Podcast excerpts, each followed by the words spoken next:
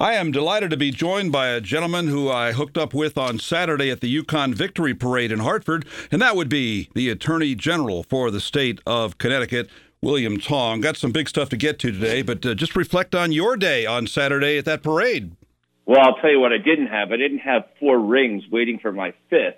I was showing off my bling. I showed him to the Attorney General. Around with his rings. they don't give you one as Attorney General. Um, uh, Even if you come to the parade? That's right. That's right. Such an amazing uh, day for Connecticut, frankly, for our country to see, you know, the basketball capital of the world regain its crown. Um, and I speak for the men and the women. We're still on top, uh, both programs. And then, of course, we added a second national championship two nights ago in Tampa, Florida, where the Quinnipiac Bobcats won the Frozen Four. So we're a double national championship within a week. Quite a week for the state of Connecticut. You came to Eastern Connecticut State University last week to speak to a class. Tell me about that. Yeah, I had a great opportunity. First of all, isn't Eastern in great shape? the buildings, the physical plant, um, the teachers and students um, that I talked to seem energized and, and happy to be there. And when you're just coming out of winter, Sometimes you see a few long faces, but um, everyone had a literally a spring in their step. And uh, um, I, I spoke to uh, Dr. Nunez was very gracious to introduce me uh, and, and spoke to the students about, frankly, what the Attorney General does and um, the different areas in which I, I represent not just the state of Connecticut, but represent students and their families in, in all of the big cases that affect all of us as a community um, and as a people. And um, I also had a chance to have lunch with them, and it was just a really, a really nice morning and early afternoon to, to be with students.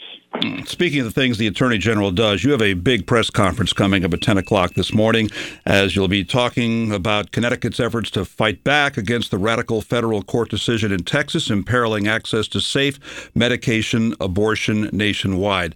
I want you to talk about that, but also the follow up regarding how does a judge in Texas have an effect on what happens here in Connecticut? Well, as I, as far as I'm concerned, he doesn't. Um, and the fact is, is um, mifepristone, which um, is used in medication abortion, has been has been demonstrated over a couple of decades of use to be not just safe and effective, but safer than Tylenol, frankly.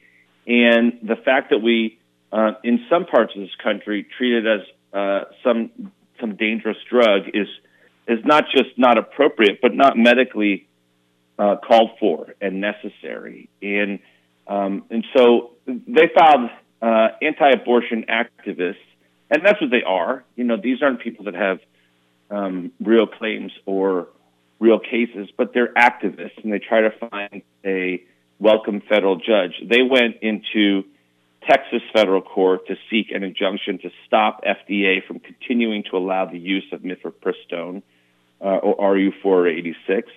Um, and we went into um, Washington State federal court to launch our, I, I, I, would, I, would, I would call it a counterstrike. And um, we did that in, in Washington, and we were successful.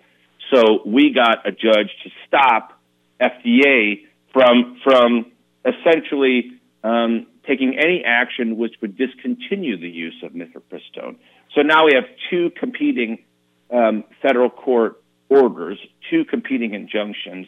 Our injunction in Washington federal court applies to Connecticut and 16 other states in the district.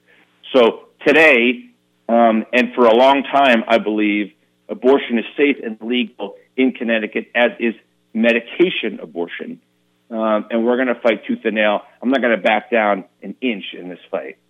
You've got the governor, lieutenant governor, legislators, medical experts, advocates, all being part of this 10 a.m. press conference. Can you give us an idea of what the general message or maybe the specific message is going to be in that 10 o'clock event?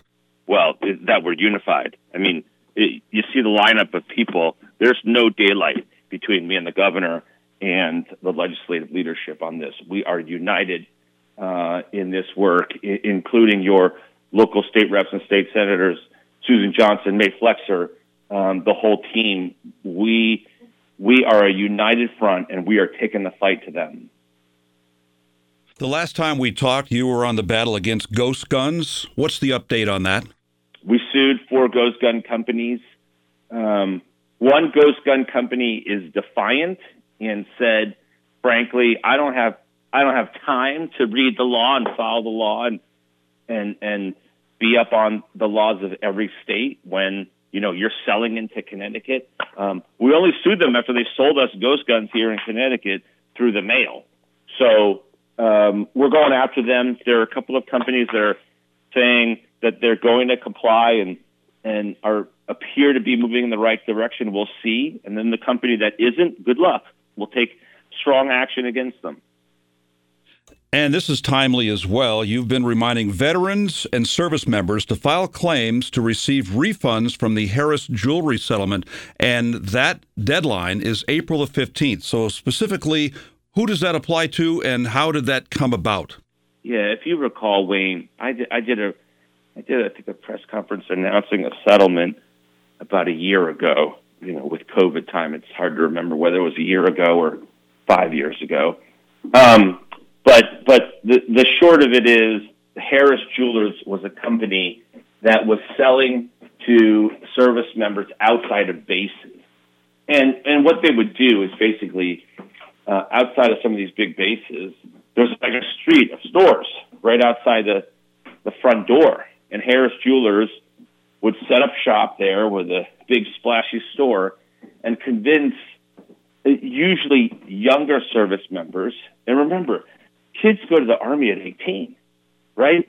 And so we're talking about very young people who are in, in many cases away from home for the first time. They have a girlfriend or a fiance and they want to buy a piece of jewelry and send it home or or they want to buy an engagement ring and they get roped into Harris Jewelers and, and they don't have the cash, so they borrow money at exorbitant rates, at exorbitant prices and exorbitant rates. Um, and, and essentially, you know, they get into some loan or layaway plan and they get roped into something they can't possibly afford. And, and Harris Jewelers took advantage of our nation's fighting men and women. And that's beyond wrong and unconscionable to prey on soldiers, but they did. And so our message to soldiers is um, if you were defrauded by Harris Jewelers, you've got to file a claim. Got this settlement. There's money there for you, but you got to file a claim. And that deadline is April the 15th. And Connecticut led 34 states and territories last year in brokering the settlement with Juul, resolving a two year bipartisan investigation. Where do you want that money to be directed to? I wanted to go to um, treatment and and and prevention uh, to fight the youth vaping crisis and to help fight um, our continued um, uh, battle against youth nicotine use, which can include vape and other products.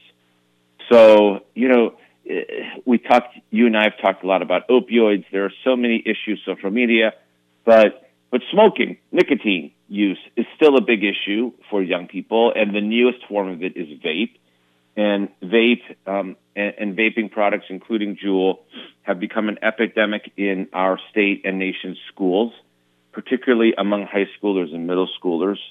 And so this money should go to fighting that.